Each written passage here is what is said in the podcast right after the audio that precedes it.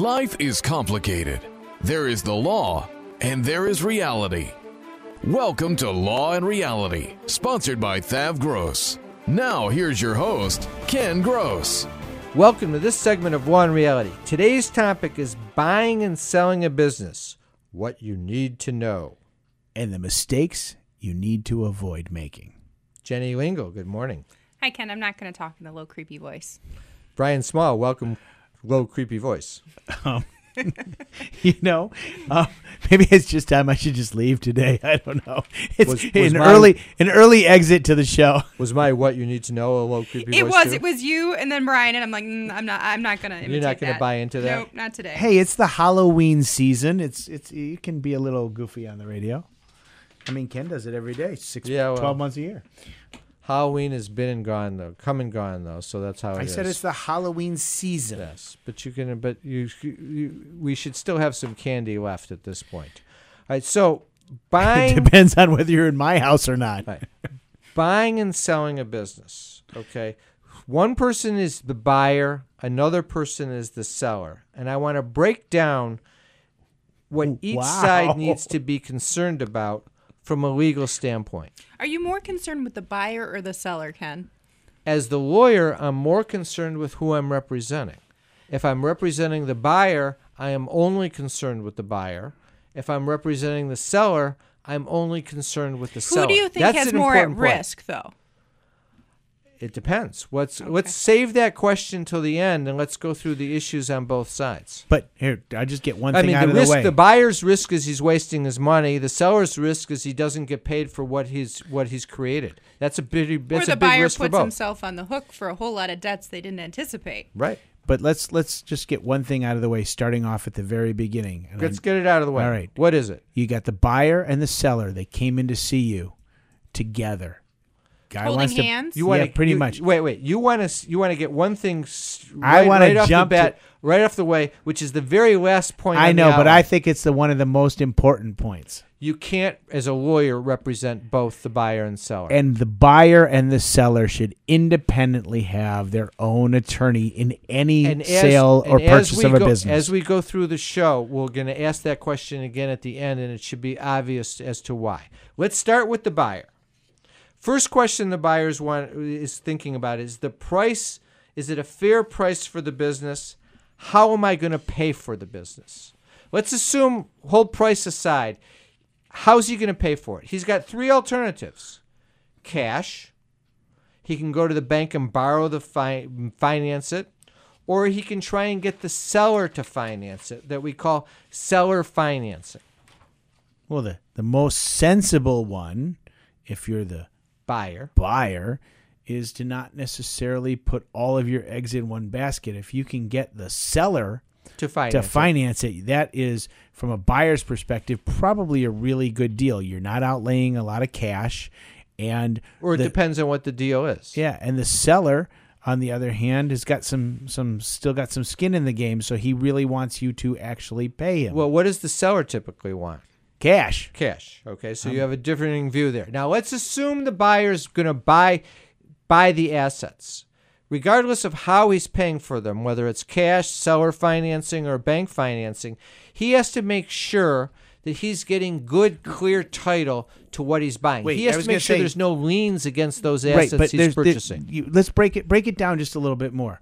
There's the components to a business that you're buying include potentially the name of the business, the phone number of the business, the website, the website of the business, equipment, the equipment and assets of the business, customer list, and the goodwill of the business. Those are all assets of the business, and they all could be subject to liens. Suppose the seller has bank financing at Chase Bank and has a credit line outstanding of a half a million dollars.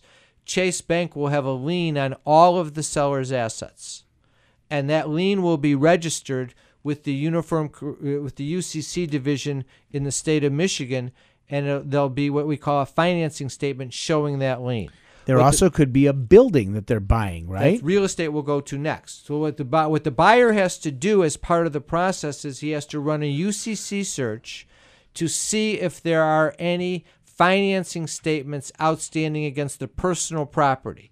If he ran it, he would come across a UCC financing statement filed by Chase, and he would say to the seller, at closing, that needs to be terminated by Chase in order for me to get good title to the personal property assets. If there's real estate involved, you need to do a title search and you have to get a title commitment and you have to get a warranty deed and you have to make your make sure you're getting clear title to the real estate. Those are the things the buyer has to worry about or the buyer's attorney absolutely has to worry about in terms of making sure he's getting clear title to the assets he's buying. Okay. Important. but It is extremely important because if you don't get clear title, now whoever is owed the money could come back if you're not paying them because the old buyer's got your the old Chase seller's Bank- got your money. the bank comes He's first. gone. The bank comes first, and you're out of out of luck. You, you're stuck suing the seller at The that point. simplest way I, I, I explain that to some of my clients who are new to buying businesses, I say, well, wouldn't buy a home with a mortgage on it without making sure the mortgage got paid. You Correct. Same thing. Simple concept. Now, let's go to the next another issue. I'm buying the business. It's a corporation or a limited liability company. Do I want to buy the assets of the business or do I just want to buy the stock or the member interest from the seller? well, both are opportunities, aren't they?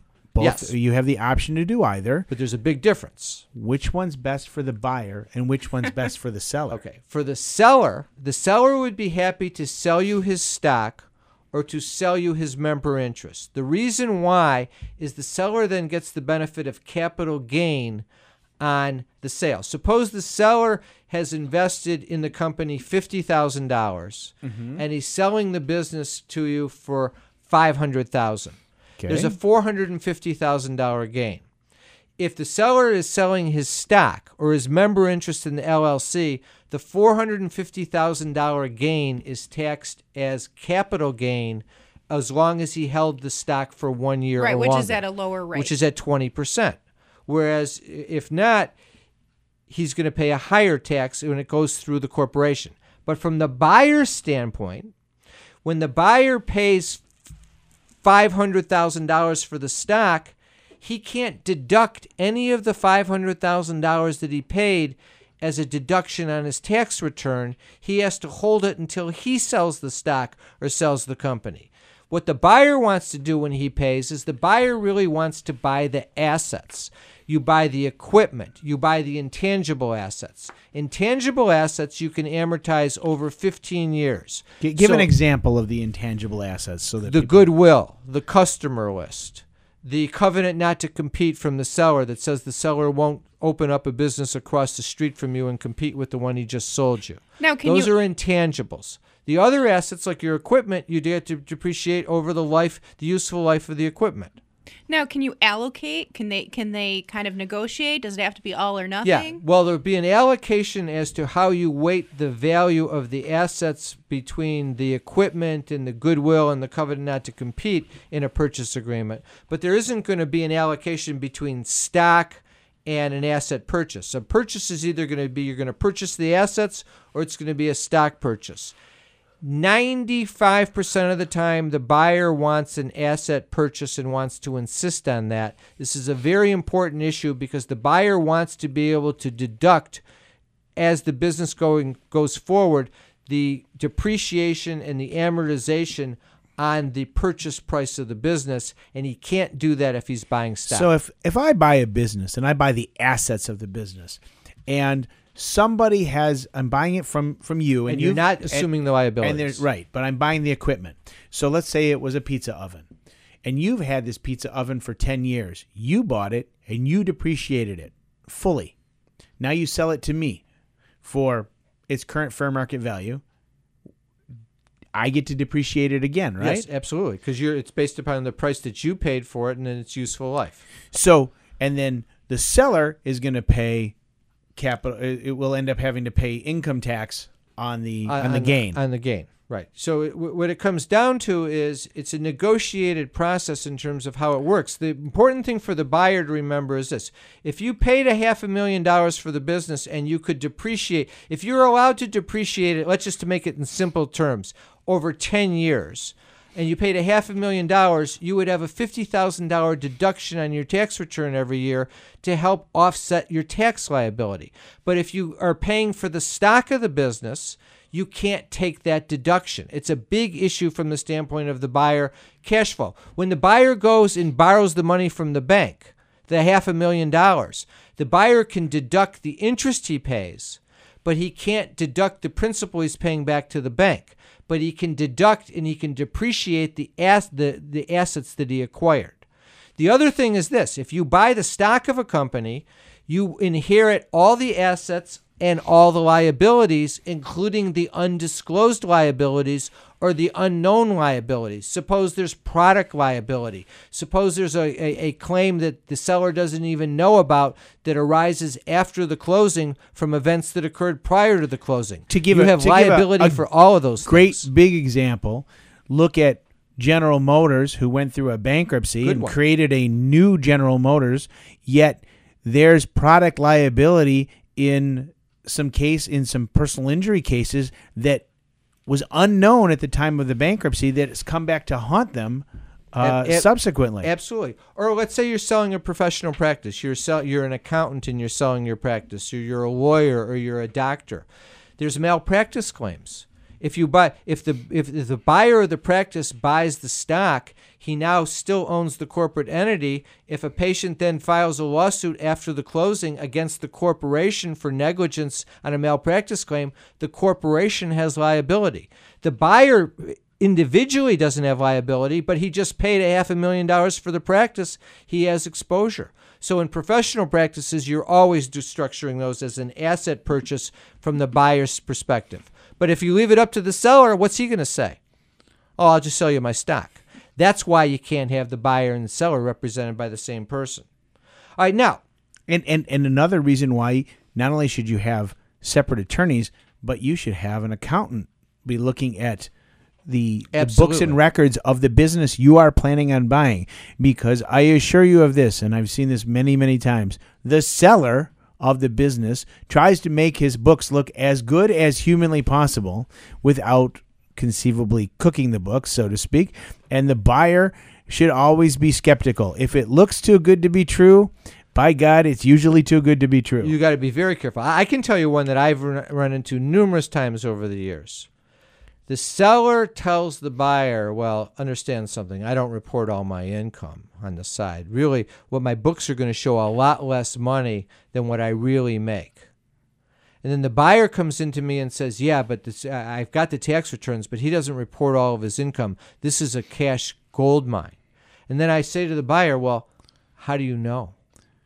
Because if the seller doesn't report his income and he's telling you that he's that he's not reporting his income, how do you know? And my always, my favorite's always like, you know, if he's really pulling that type of money out and he's not working the business because he's just sitting back collecting the money, why is he selling you the business in the first place if he could just sit back and continue to collect the money? So, so you, if it's too good to be true, it usually is. you need is. a level of skepticism when you go into the negotiation process and you look at it. That doesn't mean don't buy any business, but it means you have to be careful and, and, and look at it.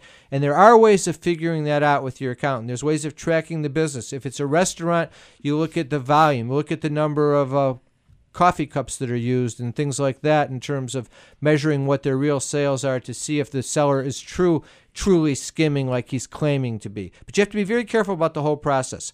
Other things you need to check. If you're buying the company, you need to make sure there's a UIA form 1027 that's completed prior to the closing. And that's because the issue of you generally speaking, when you buy the business, you inherit the seller's unemployment rate, but you want to make sure you're not going to be liable for the seller's unpaid unemployment tax.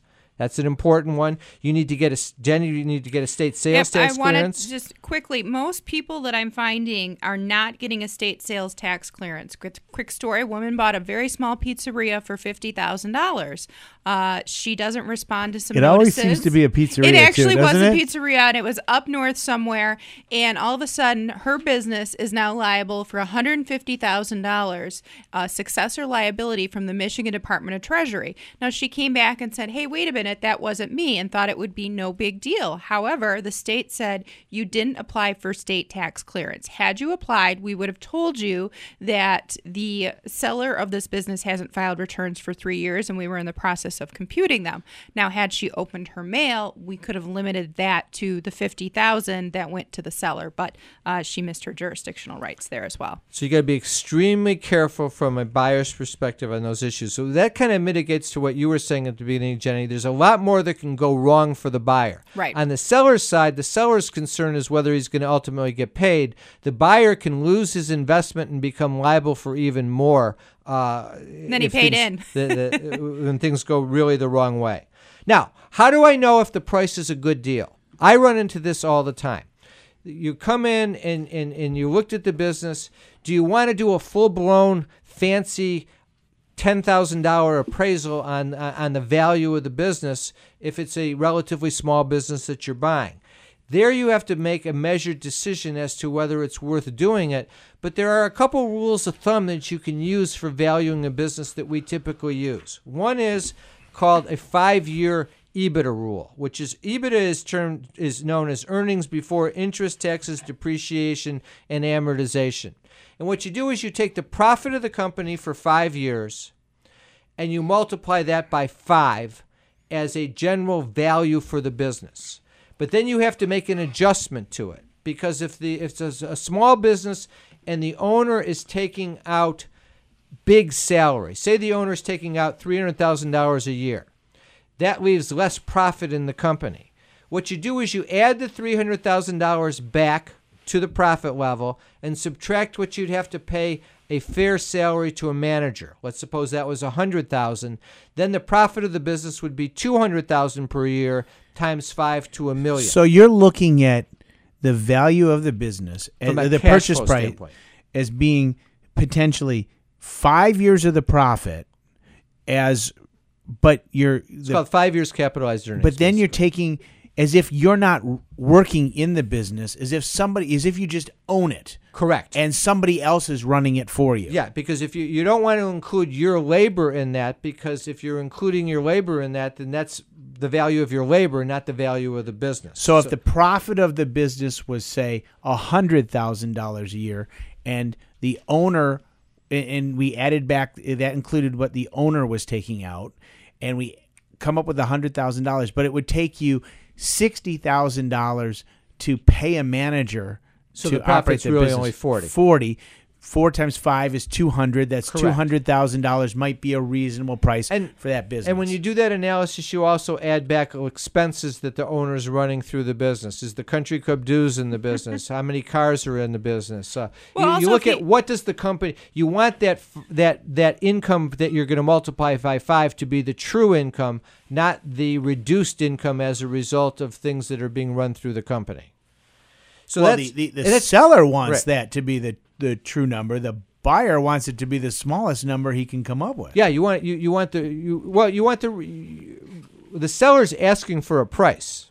So you have to remember that. What the buyer's trying to evaluate is that a fair price or should I come in and counter it lower or or, or is it reasonable? So you- you have to make that assessment. And your accountant is the perfect person to help you with that as well. Now- but when clients come in to me, we typically have that discussion. Now, I understand the five year EBITDA concept, but I've also heard that- that, you sometimes look at it as at three and a half. It can be as low as three and a half. It can be high as eight or nine. It depends on the industry. Is the industry on an upscale in in, in the marketplace, or is it level, or is it downscale? Take a pizzeria. Again, the reason why you need to get counseling, you shouldn't just go buy a, Yeah. a business a without pizzeria is without it. considered to be a stable um, economy neutral business. When the economy is bad, people eat a lot of pizza. When the economy is good, people eat a lot of pizza.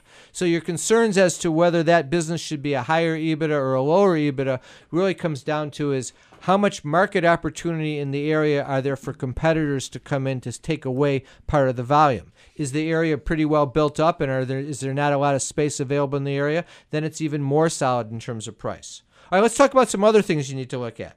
If your buyer you bet you have to make sure you get a covenant not to compete from the seller's owners to make sure that they're not going to open up and compete against you. Buyers don't, uh, sellers don't offer it. You have to ask for it when you're the buyer, and the seller will reasonably provide a covenant not to compete because if you don't get it, you can't buy the business.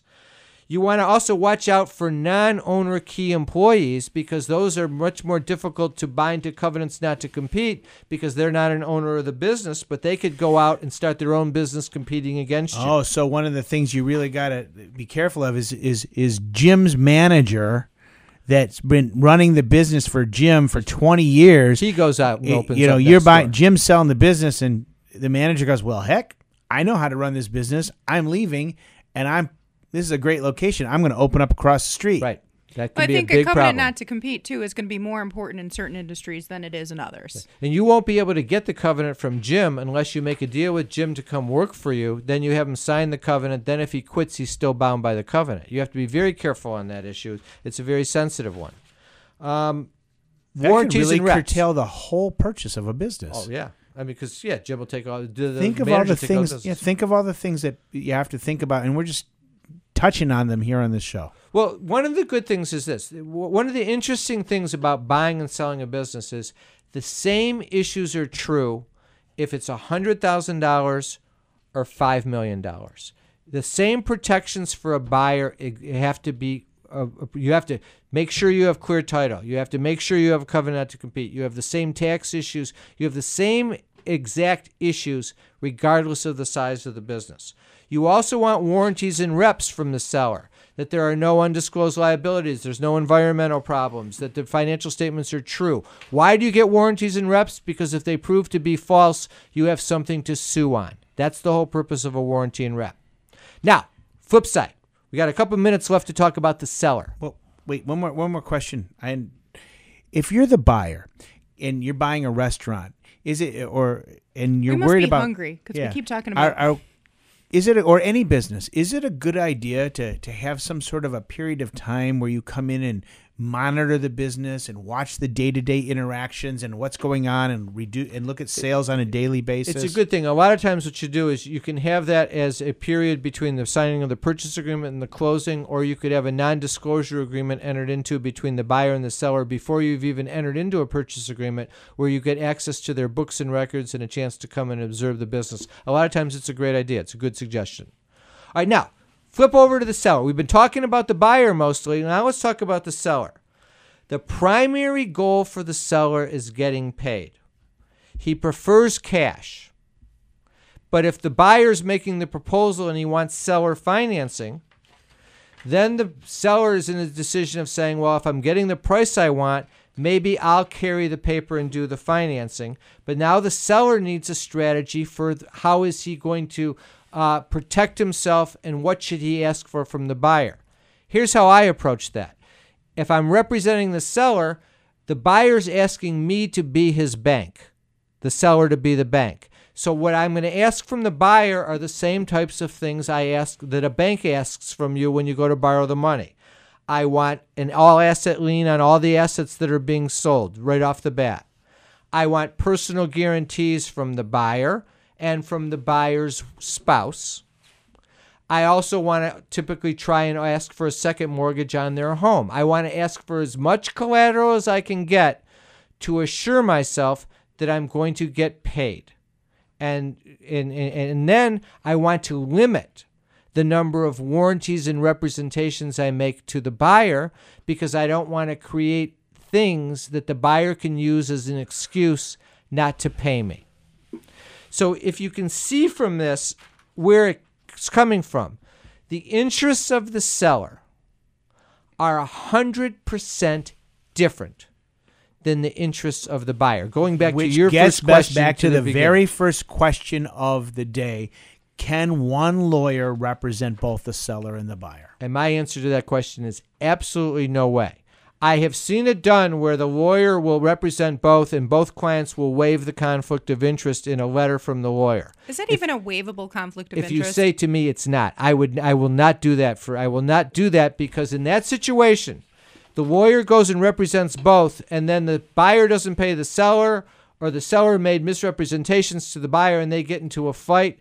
They now go to separate lawyers.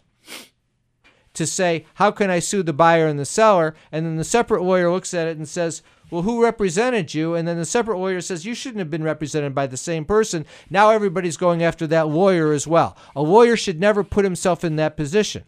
I wouldn't put myself in that position because I can't do a competent job.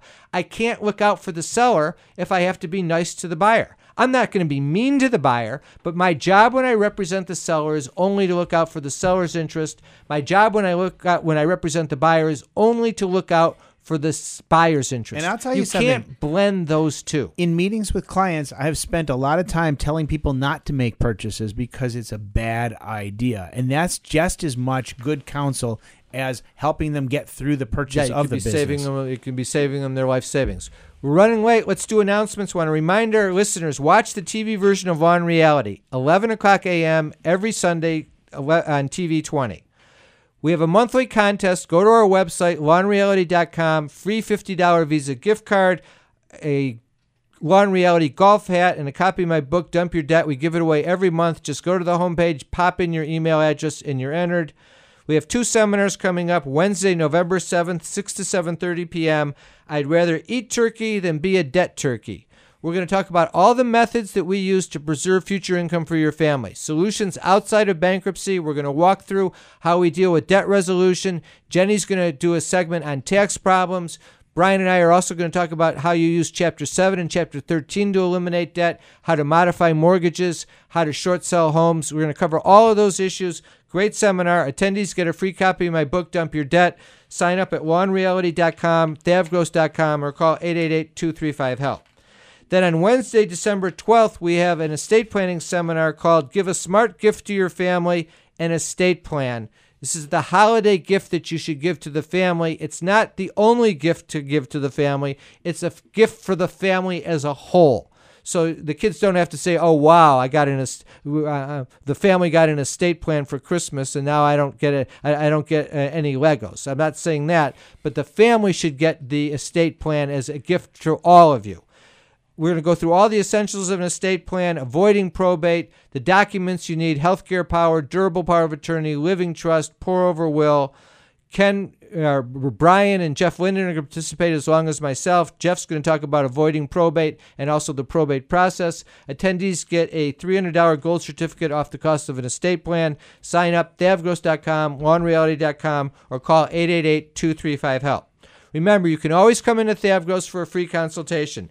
Estate planning and debt issues with Brian, tax issues with Jenny, business issues with myself, elder law issues with Pat Simasko, workers' comp and disability issues with Jeff Kirshner. Just go to the website, request a free consult, and we'll contact you or call 888 235 HELP. Also, check out the website. There are free reports how to save your home from foreclosure, business formation loans and grants for small businesses, Retiree's Guide to, to Social Security by Pat Simasko. And the newest report should be up there any moment now. It's by Jenny and myself on resolving tax problems, the real solutions. It is by far the greatest report we've ever put together, and it's new and it's hot. Be sure and check it out. I want to thank our sponsors, Thav Gross, Simasko Law, Kirshner Law. We got about one minute left. Let's talk about Jerry and the pizza business. Now, Jerry was last week. Let's talk about buying and selling the business. Here's the point each side needs representation. Why? Because the side that has representation is only going to be looking out for their interest. You need to counterbalance that with the side, the other side needs representation to look out for theirs. It, nobody gets it all their own way. That's why you have two sides and you negotiate and compromise these points to get to the fair middle. Mutual dissatisfaction, the perfect purchase. Well, that's the truth in any uh, dispute in terms of partner fight and things like that. But I would hope to think that when a buyer and seller are selling a business, Mutual satisfaction. It could be mutual satisfaction so that they're closing, they're shaking hands at the closing, and they're both satisfied. Seller's getting his money, buyer's buying a business with hopes and prosperity for the future. Have a great week. Thanks for listening. We'll be back next week with Law and Reality. Thanks for tuning in.